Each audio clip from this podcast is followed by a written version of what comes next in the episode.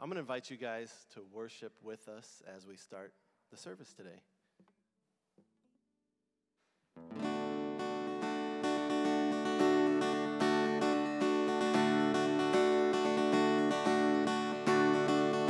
Come, let us worship our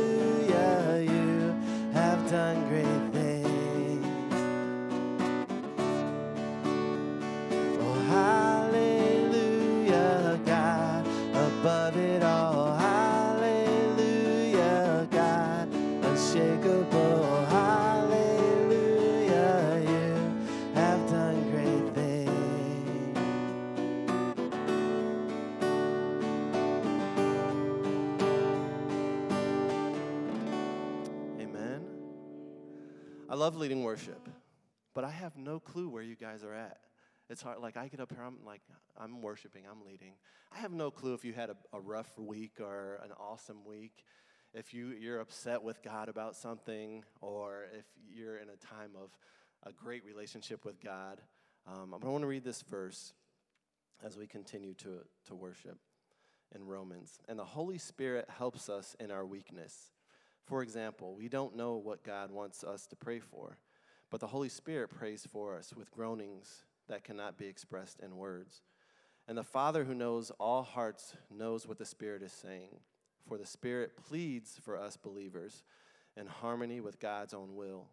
And we know that God causes everything to work together for the good of those who love God and are called according to his purpose. So I want you to know that this morning. We're all in different places with God. Um, but the Holy Spirit is working in our lives and in our worship and in our prayers and our groanings. The Holy Spirit pleads on our behalf. I want you guys to be confident about that this morning, that as we worship, as we hear the message, as we continue to go out and be the church, the Holy Spirit is pleading on our behalf and defending you, and fighting for you, encouraging you. Know that this morning, all right, as we continue to worship. Let's pray. Uh, Abba, Father, we love you. We don't deserve it. We're not worthy of it, God. We can't earn it. But you continue to pursue, pursue us. You continue to pour your Holy Spirit out on us, God.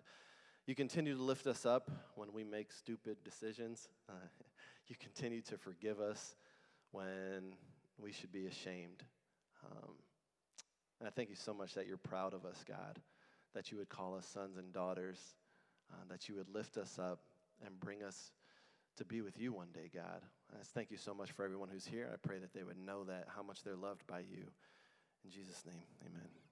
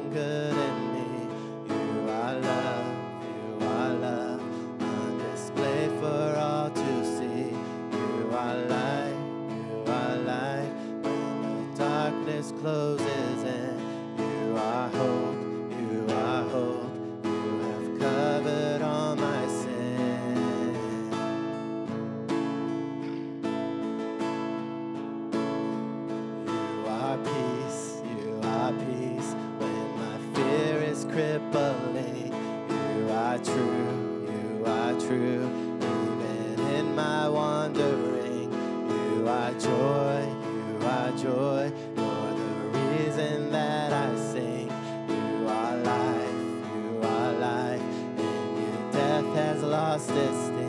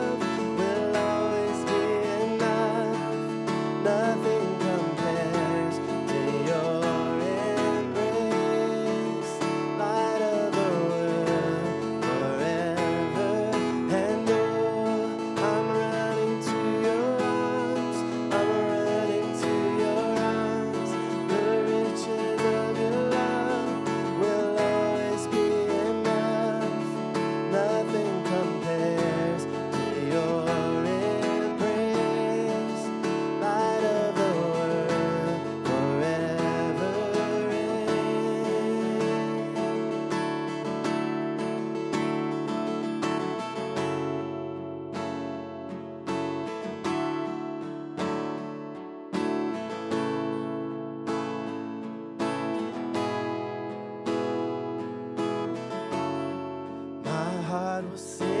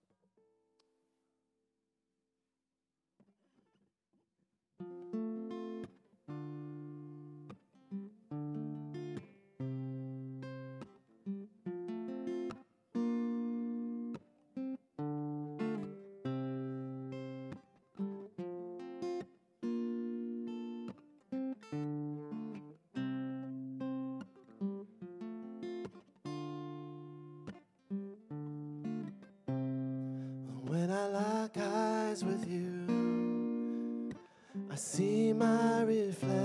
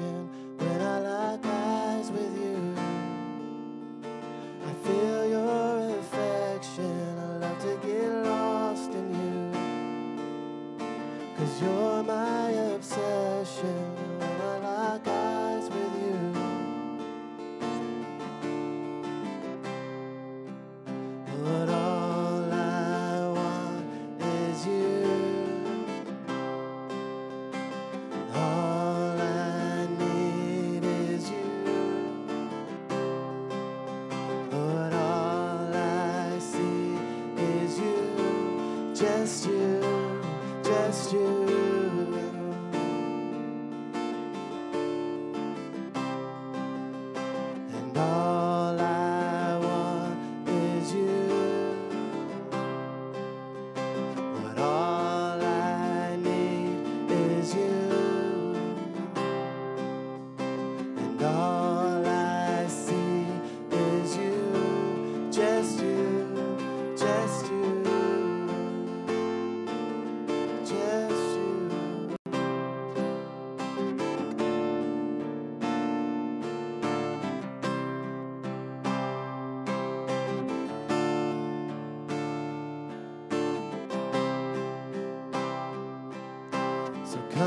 Like a fire, or coming like a flood.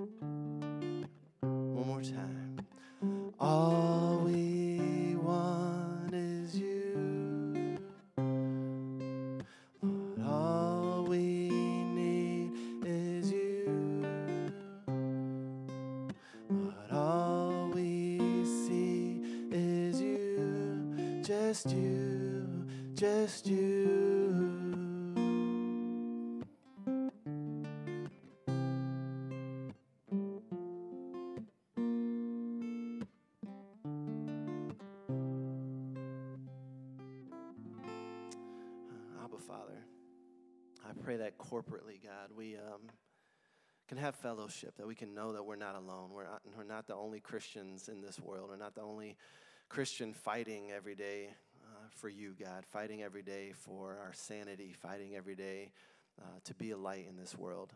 Help us to know that we're not alone, God. I pray that you would continue to pursue, everyone in this room, God. Let us know that you care about us.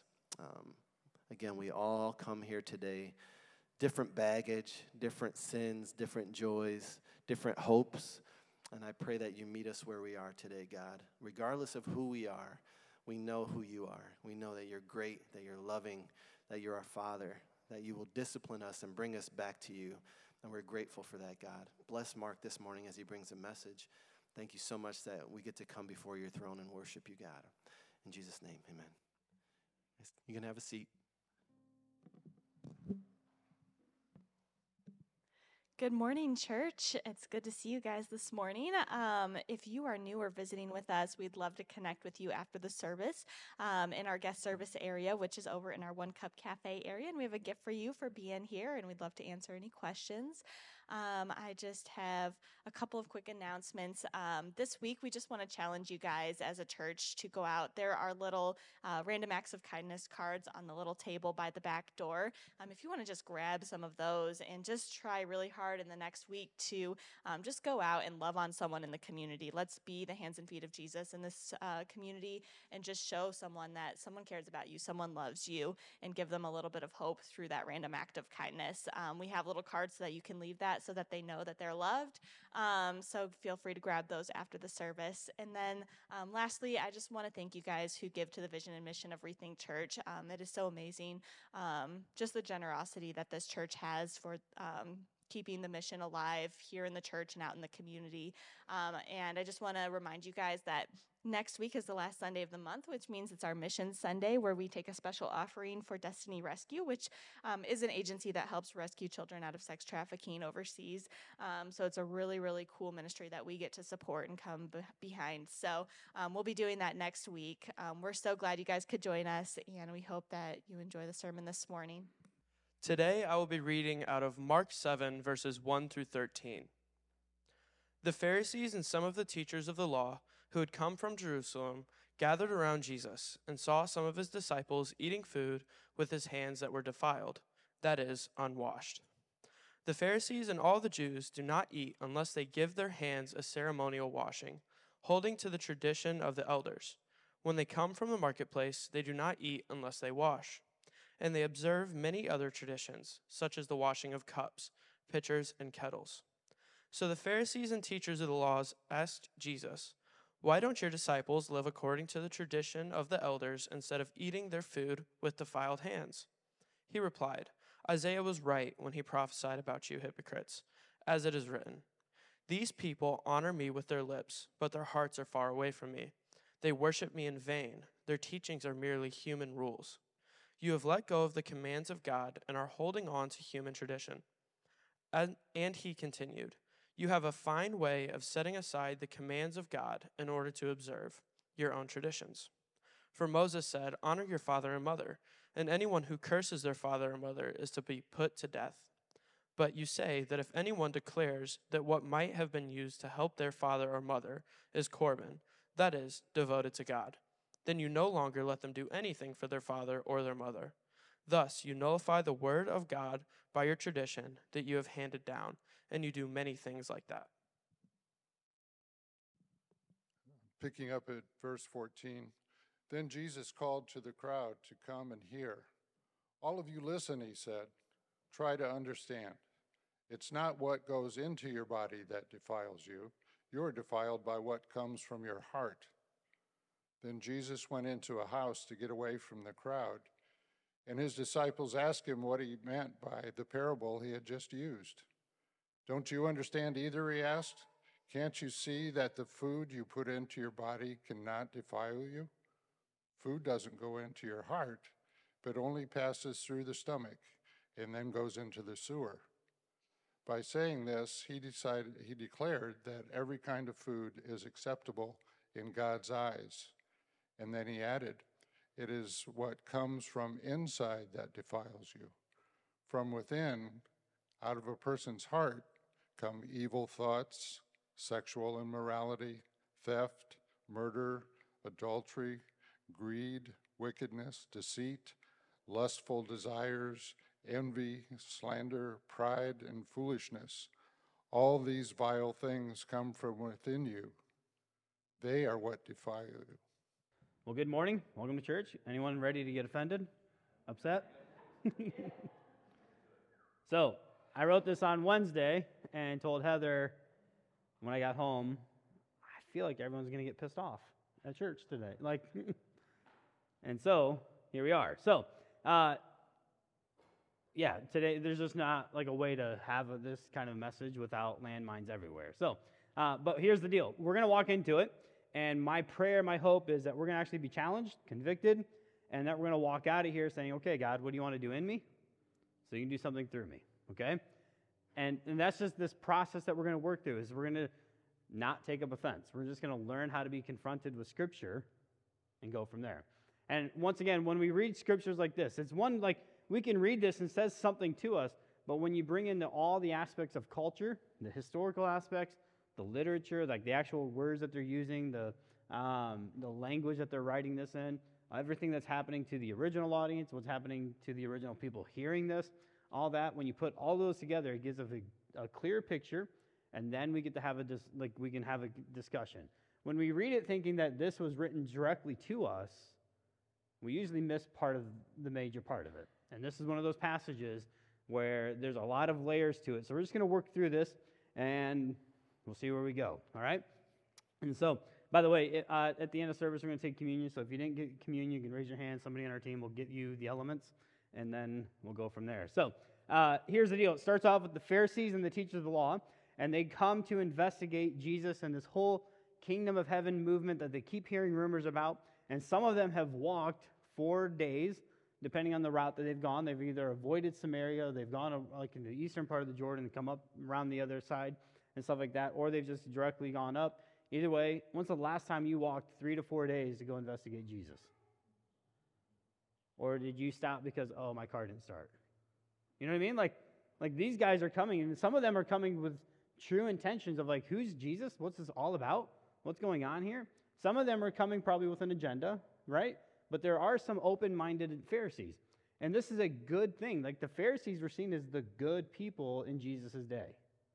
Because the other side of it would have been the Sadducees or the people running the temple courts, and they were so corrupt and they were so like they exploited people and stuff like that. But the Pharisees, they didn't do that initially. And so them showing up to investigate Jesus is a great thing. And so uh, the Pharisees believed that the kingdom of heaven was going to bring, be brought by this Messiah, and he was going to restore the kingdom of heaven, and everything was going to be awesome. It was going to be great. But when the kingdom of heaven was restored, essentially they believed that Rome would be pushed out and that Israel would rule their own country again. And that's a huge deal for them. Like they wanted to have the old ways, the good old days back. And the Pharisees believed that it was going to happen. The Sadducees never really believed it. The Sadducees just bought right into Rome, and they really just kind of thought that was going to happen. And so they, the, the Pharisees show up with the teachers and the elders and stuff like that. And notice what they said that some of the disciples were not washing their hands according to the traditions of the law. Now, not Torah, like what Moses gave people, but the tradition of the elders. And that I just want to like point this out. And this fascinates me that some of the disciples weren't following him. That meant that some were that with even the original 12 disciples, there is diversity and how certain things got played out. These people have vastly different opinions about how certain things can get worked out, how things can happen, but they all anchored and centered around Jesus. And, and you could have some people doing this, some people not doing this. Once again, if you walk into a building and everybody acts the same, looks the same, and votes the same, you've not walked into a church, you've walked into a cult. This is part of the uh, anchoring parts of Scripture, the, uh, the way of Jesus, that there should be some diversity and there should be anchoring about Jesus and sin and salvation and, and, the, and the, the orthodox movement of certain things. But all the secondary things, have your opinion. Lead by your conviction. Stay, with the, stay in step with the Spirit. How does the Spirit lead you? Now, on a very practical level, like imagine the other disciples going, dude, why don't you just follow the hand? Like, wash your hands this whole event could have been avoided. Right? Like all you do is literally walk your like it's not a hygienic thing. It's literally just a superstition, the tradition that they brought up. And they like put some water on it. They had a little prayer, a little saying that they did, and it was a great way to be like, yeah, we did this. It was a way to wash the the Gentile world off of them. Does that make sense? They didn't know anything about germs. They didn't think about soap. They didn't think about that. But it was a way that they could say, hey, let's wash the outside defiled Gentile world off of us.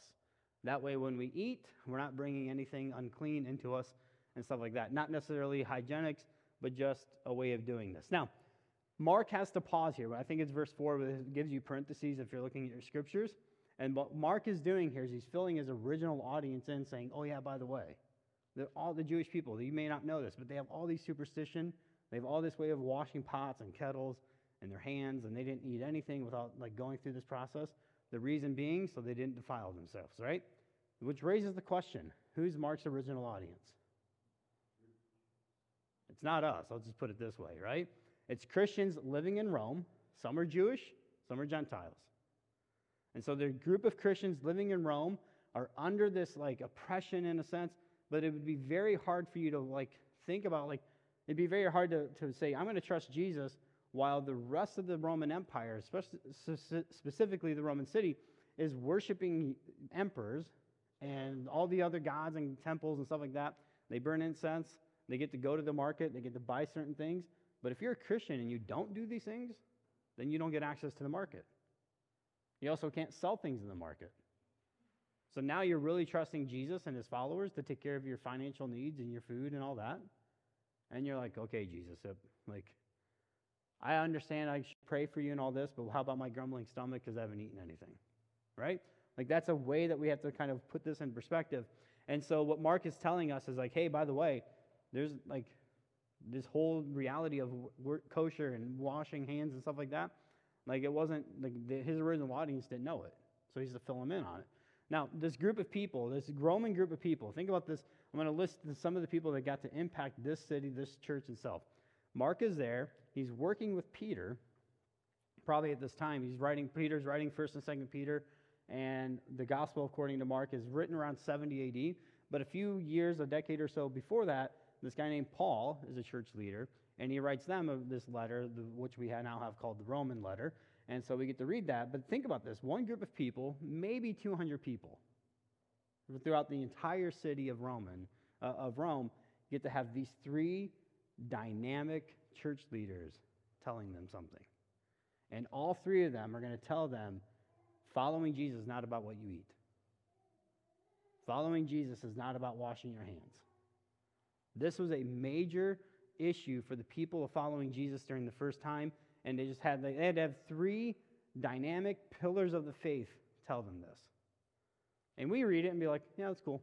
No, no, this is a major thing for the early Christians about like how do we actually follow them, how do we do this, and stuff like that. So let me just walk us through some of the background that's going to give us some clarity why Mark has to put this in parentheses, why Peter's going to talk about it, why Paul will talk about it, uh, and stuff like that. So the early church in Rome was established by Christians who just happened to be Jewish. Most of them, mo- or most likely, showed up to Pentecost and Passover that Jesus happened, and, and then 50 days later at Pentecost, they show up, they, they see Peter give the, the sermon in, in the Temple Mount and stuff like that, and then they head back to Rome, and then they start following Jesus and worshiping Jesus in their synagogues and all this kind of stuff, and then they start sharing the message of Jesus because something was happening inside their communities, and then it spread throughout the entire city, and then all of a sudden it was like, hey, this isn't just a Jewish thing.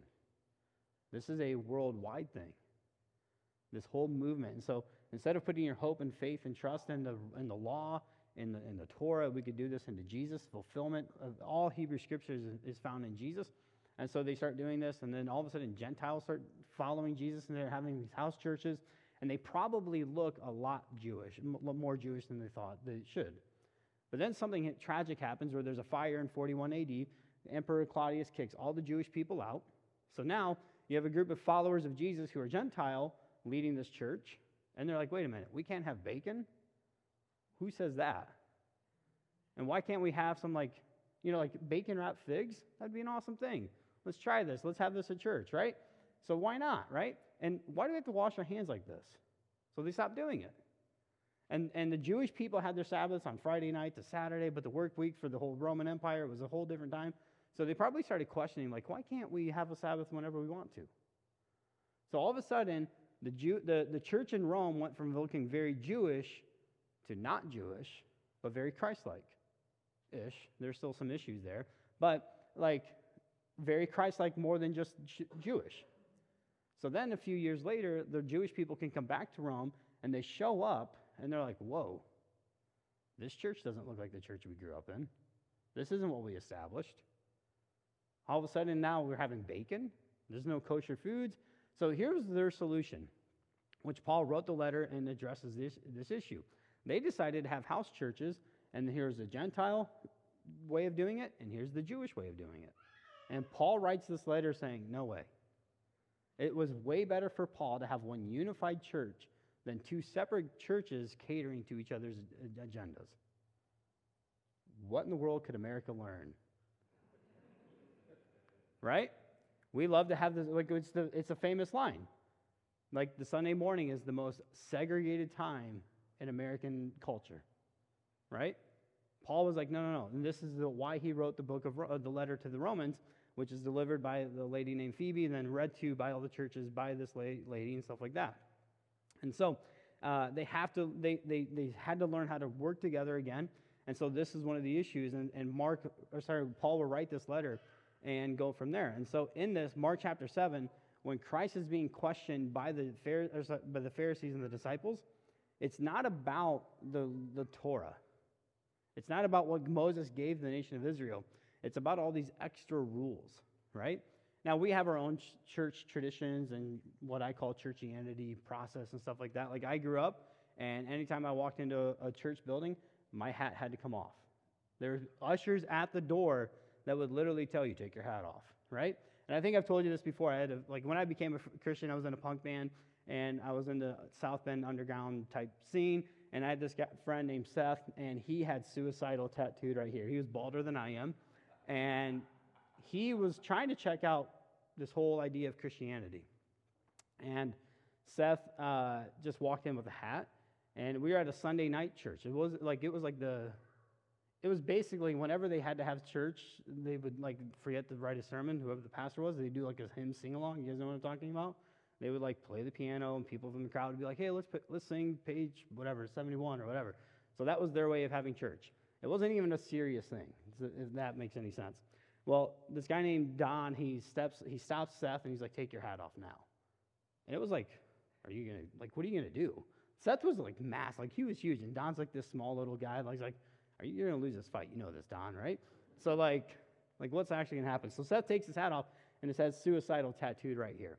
And Don was like, put your hat back on. And he was like, all of this, right? Like, we have our own version of this stuff, right? Like, some, some churches, you can't walk across certain aisles. You have to, like, go through processes. And if you do, you have to, like, do things with your hands and all this other stuff. Like, there's a whole lot of ways that we have churchianity, right? This is what Paul, or sorry, this is what Mark is addressing here. And, G- and Jesus is like, like that's all, all that kind of stuff is stupid, right? And, and, and he goes into this idea of Corban and stuff like that. And I just want to touch base really quickly. We, we in America, especially professional version of Christianity, um, when you work professionally for the church, you can, you can literally dishonor your family and run yourself into the ground and run your, like, goes full into ministry and just say it's all for Jesus. Marriages, families, churches have been destroyed because of this idea. And what Jesus is saying here is there was a, an idea back in Jesus' day in the previous generations that you would literally sacrifice everything you possibly could. And as long as it was for God, you could call it Corban. You could call it good. Like, like I'm not going to show up at home, but I'm going to do all the temple work that I possibly can. Even the priest had a schedule of you could work for a certain amount of time, but then you have to go home and you have to take care of your family. There are people in Jesus' day that would ignore their family needs and do all the work for the temple, the synagogues, and all this, and just be like, it's in the name of God. And what, what the way the, the critiques of those kind of people were like, you know, you have to honor your father and your mother. Honoring your father and your mother wasn't just respect. It was actually like, can you please take care of your, your family? If your parents are elderly, somebody needs to provide for them. Somebody needs to give them food. Somebody needs to like literally take care of them. That was a way that they could honor their father and mother. But people in Jesus' day were like, no, we're just going to do all this church work and dishonor our families. American churches would never have to deal with any of this, so I don't really need to touch base on this one. But this is one of the realities we have to watch out for, right? And so what, what Jesus starts addressing here is like, hey, you guys are holding on to the traditions to the rituals, to the superstitions, and you're, you're just letting go of the kingdom of God. What he's telling them is it's a trap. It's a trap. Do not give in to this, right? It's one of those things that you just have to keep reminding yourself. In the southern part of India, uh, people love to buy, like capture monkeys, but I don't know if you know this about monkeys. They're super fast, and uh, they just can't. So they figured out ways to do this. And so what they do is they take a coconut and they hollow it out, and they put a piece of candy in it, and then they tie some rope to a tree or to a weight and stuff like that, and they kind of trap, they lure in the monkeys. They, they create a hole that's just big enough for them to get their fist in, grab the candy or the piece of fruit, but then when they close the fist, they can't get it out. So then they get stuck. Right? And this is what Jesus is warning us of. Do not get stuck because you want to hold on to the traditions of your elders, traditions of the, of the churchianity world, and all this. Sometimes you're going to have to let go of things. You cannot follow Jesus on your own terms. Whatever your political alliances, whatever your church, church traditions are, your church traditions cannot or should not supersede what Christ says in His Word and the way that He says, This is how you follow me. Right? So hold loosely your church traditions. But every once in a while, God's going to ask you to let go of those things and to hold on to the kingdom as, as, as, as vastly as you can, right? If you don't, it's a monkey trap. And all God, all Satan has to do, sorry, is distract you. Keep holding on to these traditions. Keep holding on to them, right? And we have this, and, and I'm just going to say this, and it's going to upset a lot of people in here. It's okay. But we have this polarizing, binary version of our values in America, don't we? We have a group of people that say we have to hold on. Like, we have to hold on to what was America and how great it was. Was America great for everybody? Probably not a bunch of women and minorities, I don't think, would say it was great, right? And so we have this group of people that are like, man, we have to hold on to these values. This is what, like, the fabric of America and all this. And we want to hold on to it. We want to preserve it. We want to just hold on to that. We also have this other binary uh, uh, group of people, this extreme, that says, man, we have to create this utopian society for everybody. And look what we've done. Look at, look at the society that we've created. And we can look back at Scripture and say, whenever humans have tried to do this, it's always failed. Tower of Babel, Noah's generation, right? Like whenever we try to make this look like look what we've done, not for not for to honor God, but for our own agenda, and it ruins and destroys society. And something is always missing. And I'll just say this: as followers of Jesus, we should, we should always be aware of this that every, like, every single political party we've ever had has always changed their mind on people. There are prominent Democrats, there are prominent Republicans who are looking at the Republican and the Democratic Party saying, I've not changed my values, but you guys have changed all around me. And they feel like they're losing their, their parties. And they're like, what the heck is going on here? As followers of Jesus, your alliance should never be in a political party right? You should, your alliance and your allegiance should be to Jesus. And not one political party can say, yep, Jesus is like, how can you be a Christian and vote fill in the blank, right? Like there's there's issues on both parties. And so what Jesus is saying here is, is he's stepping into this. He's like pulling the pin on a grenade and he's throwing it into the crowd and then walking away. Like literally next next section, he's going to be in a completely different part of the country. He's going to be out of the country because he's pissed off everybody with what he's about this, like uh, what he's saying right here. And he's just like, peace out, enjoy. I need a like I need a, I need a breather. You know what I mean? And so this is part of the issue. But here in America, we hold on so tightly to our political and our alliances and our traditions and our ideologies and this like what we can create, and we hold loosely to the gospel. We've screwed it up. Hold loosely to these things because it's going to change all the time but the kingdom of God will not. The kingdom of God will continually persevere. Sometimes we have to let go of our own terms. Another way of thinking about this, it's not just a vertical issue, but it's a horizontal issue. It's, it's not just me and Jesus, but it's also this reality that it's me and Jesus and how I treat everybody else around me. If we, if we don't buy into this, if we, if we don't buy into the other way of thinking about it, we'll screw this up. And so here's what Mark, Jesus keeps going in Mark chapter 7. He says this uh, in verse 20 to 23, what Mike just read for us. What comes out of a person is what defiles you, uh, defiles him.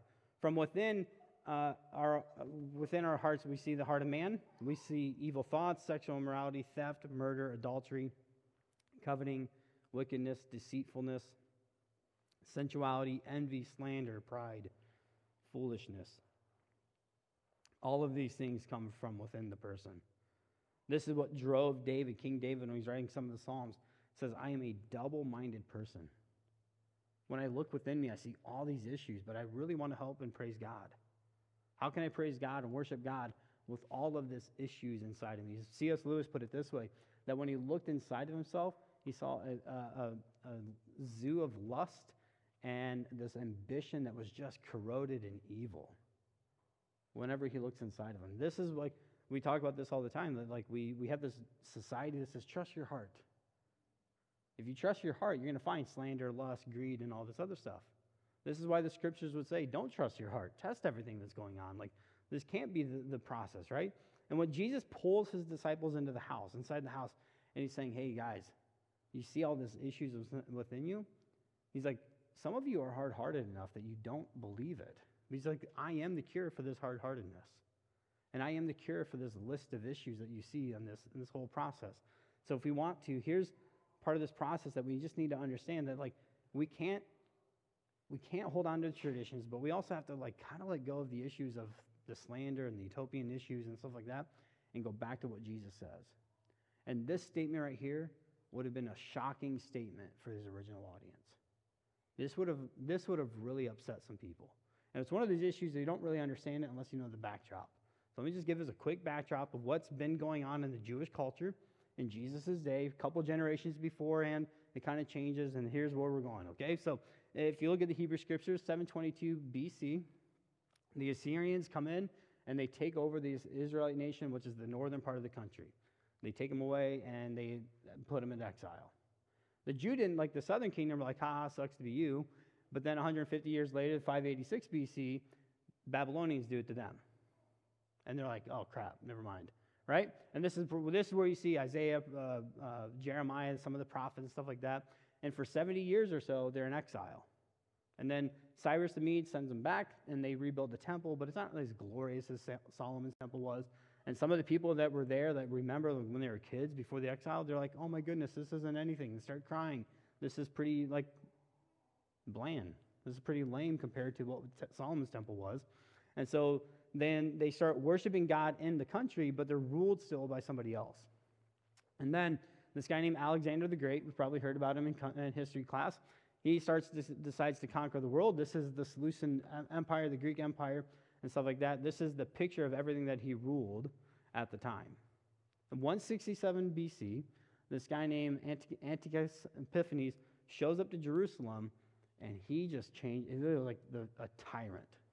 He converts the temple of Yahweh into a temple of Zeus. He, he worships by sacrificing, he worships Zeus by, temp, by sacrificing pigs on the temple. And any of the Jewish people living there had to pay royalty fees to him. And the way that they do that? By eating pigs, by eating pork. Completely obliterates the idea of Torah, completely, completely obliterates the idea of a Sabbath. There's, you could not eat kosher if you were in that country as a Jewish person during this time frame. And then there's this group of people that start resisting. He starts collecting all, in 167, he starts collecting all the copies of Torah, the prophets, the historical books. He puts them on the Temple Mount and he burns them. But this group of people start resisting this. And they start grabbing some of the, the Torah scriptures and they hide them in caves. And then this group of people later on, a couple of generations after, before Jesus, called the Essenes, they start hiding out in the caves near Qumran, seven miles or so from Jerusalem.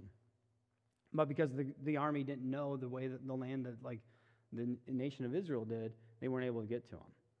It wasn't until like 1947 that shepherds found these scrolls. This is how this, this started happening. But then the, the Pharisees are the ones who actually started resisting Antiochus Epiphanes and started saying, like, no, no, we have to actually preserve this. And so this group of people, they started holding back and they started reserve, like, like resisting all this. And this lasts for a few years, but then there's massive wave of resistance is motivated because uh, they, the army brought in this family. It was a lady and her seven sons. And they were forced, they, they thought they were going to be forced to eat pork in the temple, in the Holy of Holies. They're freaking out, but they resisted it. And the army brutally murdered them. And this priest gets up and he just cannot have it anymore. And it's like this riot starts happening, and they start fighting back, And miraculously, they push back the army time and time again. They keep winning these battles. They keep like guerrilla warfare type stuff and push back the Greek army, the, the strongest army at the time in the nation. And they, for about 70 years, this is what we call the Maccabean revolt. You can see these events in Second Maccabees, and they push back the, the Greek army. For about 70 years, they ruled themselves. And they look back and they say it was because the zeal that we had for the Lord in our temple, to, to keep the temple pure, to keep our bodies pure by not eating pork. This is why God really honored us. And so the tradition of the elders were established because of the zeal for the Lord. And they thought that God was really honoring them, winning these battles for them because of their ability to keep their bodies in the temple clean by not eating unclean foods. Their symbol, by the way, their flag, if they had one, was a palm branch. What gets waved on Palm Sunday? Palm branches. What Jesus is saying is, you guys have completely missed the boat. Your, your, like, their, their, uh, the t- tradition of the elders, their statement would make, make Israel great again. This is what they're holding on to. And they believe the nation of Israel and the kingdom of heaven are the same thing. And Jesus, like, you guys have missed this. This is why he's just pulling the pin and throwing a grenade into him, making this statement so explosive for them. And yet at the same time, we have to have this understanding that Jesus is pressing in on us because following Jesus is not about what we eat, it's not about what we drink. Roman, the group of Romans have had this before. If you read uh, Romans chapter 14, here's what it says. Paul is writing this. I'm, I'm convinced, he says, be, being fully persuaded by the Lord Jesus that nothing is unclean in itself. He's, he's repeating what Jesus said here. All foods are clean, right? But if anyone, uh, anyone regards himself to be un- something to be unclean, for is that person unclean? If your brother or sister is distressed because of what you eat, you are no longer acting in love. Meaning you can't just flaunt whatever you want to do, right? If somebody's like, that's offensive to me, you have to con- consider that, right? Do not, uh, do not by eating, eating destroy somebody's uh, Christ, for, Christ has died for them. Therefore, do not let what you know to be good of, to be spoken as evil. For the kingdom of God is not a matter of eating or drinking, but of righteousness, the peace and joy in the Holy Spirit. Because anyone who serves Christ in that way is pleasing to God and receives human approval. Let us therefore make every effort to do what leads to peace and mutual edification, like building up each other. Do not destroy for the do not destroy the work of God for the sake of food. All food is clean, but if it is wrong for somebody to eat anything and causes somebody to stumble, then don't eat it. Avoid it like meats, especially, or drinking wine and stuff like that. Uh, don't cause your brother or sister to fail. When he says about this idea of meat specifically, remember this is in Rome he's talking to. He's not talking about Jewish people specifically in Jerusalem, he's talking in Rome. The way that they would get meat is that somebody would, in the temple, especially if it was an emperor or stuff like that, they would buy an entire cow or an entire goat and they would make this sacrifice in the temple and you would invite your friends and stuff like that. But you're, like, Anyone going to eat an entire cow in one sitting? Probably not. And if you do, world record, dude. Nathan's, you know, like, sign up for that hot dog eating contest on the 4th of July, right? Let's do, let's go for it. But if you can eat an entire cow, that's a whole different story. So, what they would do is they would eat as much as they could that's already been sacrificed to a goddess or a god or some sort, and then they would take that meat and t- sell it in the marketplace. So, if you bought meat, you bought it secondhand from a temple.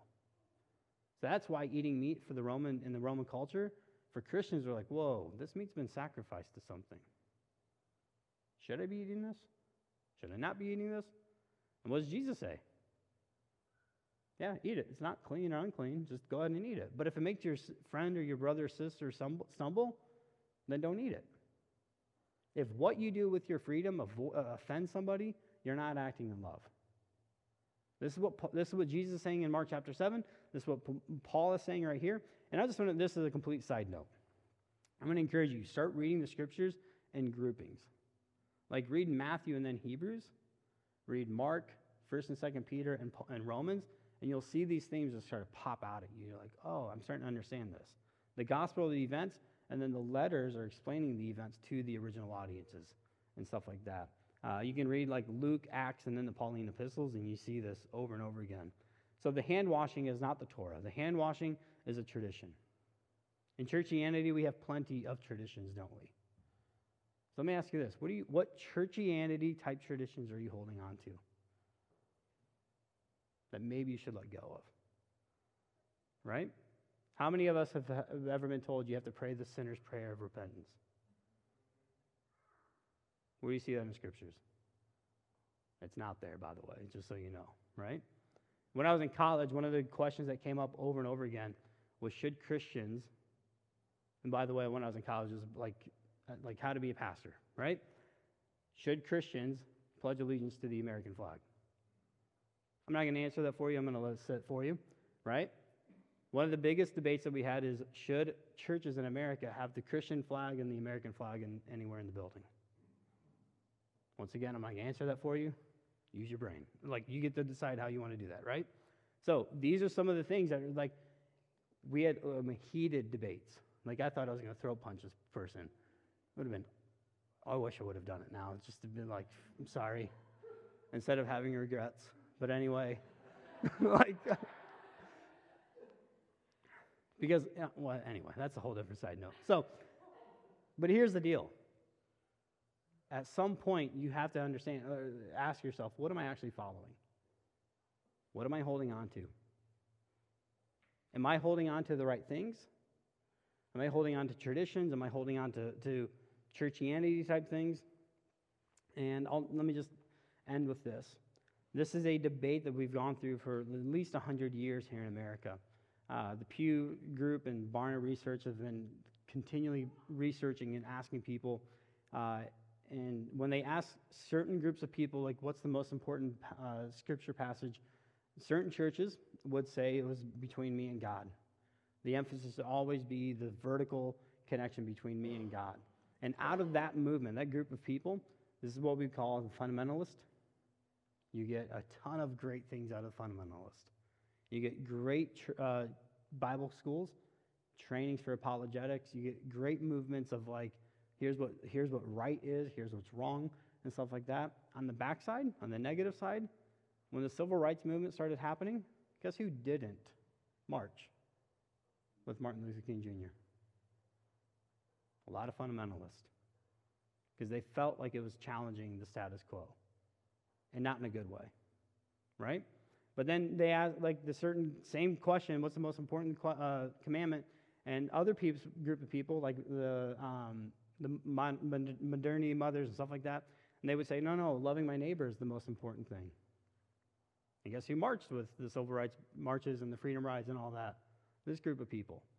But a generation or two after their leaders, they forgot to hold on to, to orthodoxy truth.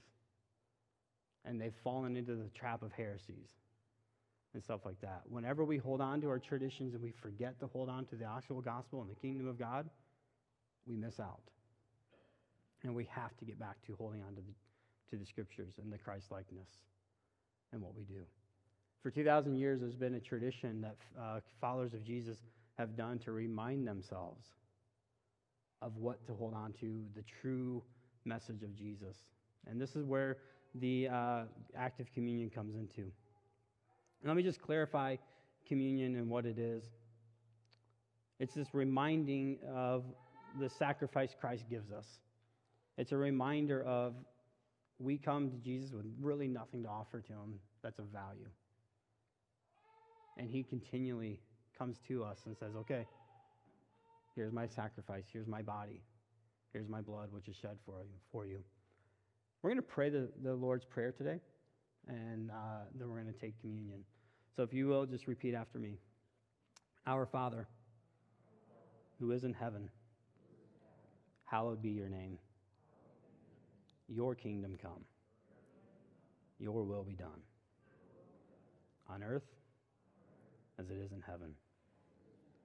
Give us today our daily bread. And forgive, forgive us our debts as we forgive our debtors. And lead us not into temptation, but deliver us from evil. For yours is the kingdom and the power and the glory forever. Amen. Paul would instruct us to take a moment and to evaluate yourself and ask God to seek yourself and all that and see, am I missing? Is there a hidden sin in there, God? And then take a moment and confess your sins to God. And then we'll lead, I'll lead us into communion.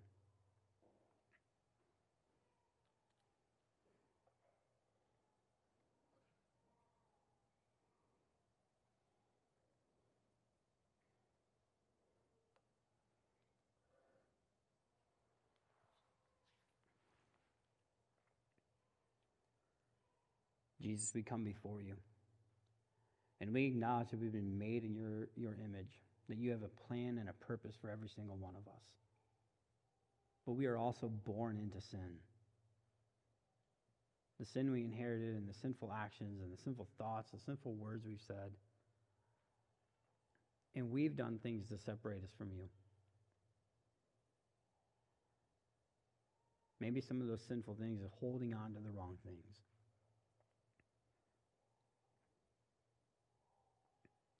And so, Jesus, we pray that you would forgive us. We confess our sins to you. And like the scripture says, that you, you're faithful and just to forgive us if we just confess.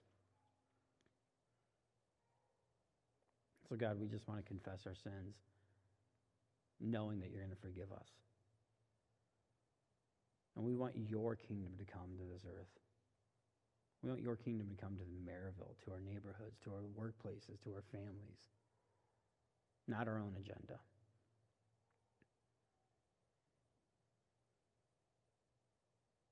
We love you, Jesus. Genuinely pray this.